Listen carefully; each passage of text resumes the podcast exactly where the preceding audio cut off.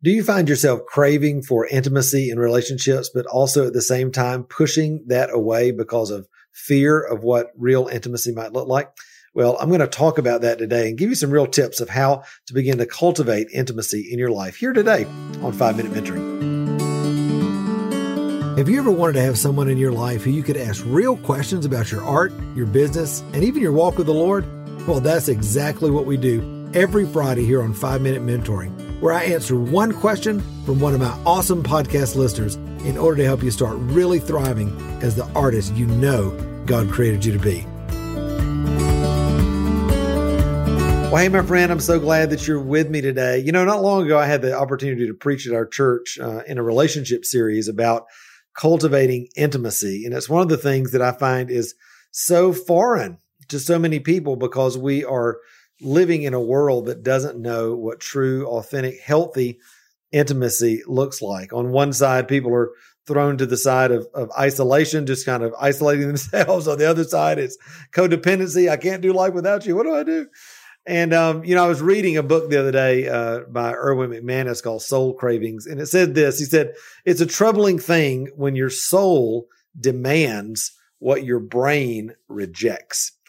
And you know, so many times in our life, our heart is longing for real relationship. We're longing to be known. We're longing to be seen. We're longing for that unconditional acceptance. We're longing to be fully seen and known and feel completely safe and be able to reveal our weaknesses and not feel like we're looking weak, but we're just can be vulnerable with a friend. We all want that. And yet our brain, because of how we may perceive what real intimacy or vulnerability looks like, maybe as weak or for guys, you know, as as feminine, not masculine, or or or maybe like somebody will take advantage of us.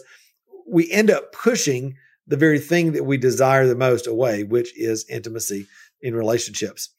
You know, if you think about intimacy in physical relationships, like with a husband and wife, you know, obviously the natural result of true intimacy is life, right?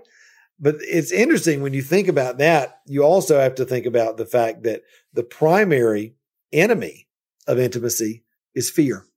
Fear keeps us from being able to allow people into our life and be able to share the deepest part of our hearts with them. Now, that doesn't mean that you do that with everybody. You know, some people are in your life for a reason, some for a season of time, some for a lifetime.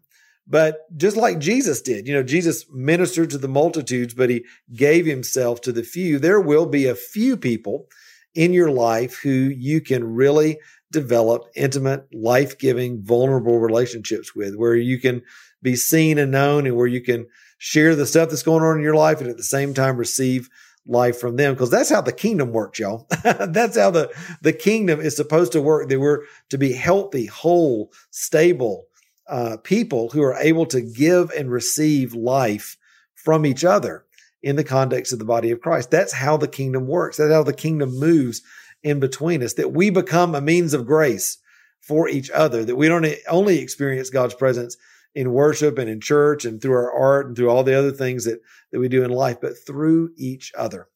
And so I want to encourage you today, if you are, if you look at your life and you're like, you know what? I don't have the, the depth of relationships that I'd really like to have, uh, I, would like for you to take some time with the Lord and to say, Lord, is there a fear? Is there a belief? Is there a situation that has come up in my life or maybe something from the past that really has blocked me off and built a wall around my heart so that I'm not able to really walk in intimacy with others? And Lord, then who is it that you would have me begin to cultivate intentionally intimate relationships with so that I can give and receive all that you have for me in relationships. All right. Hey, my friend, listen, we're all on a journey. We're all in a process. And uh, this isn't about you becoming more holy or more spiritual or more this. It's about you being more human. It's about you being more fully who you are so that God can move in and through the beautiful design and beautiful purpose that He's got for your life. All right. Well, hey, thanks for being with me today here on Five Minute Mentoring. I hope you'll join me again. And remember, until next time, you were created to thrive. All right, bye.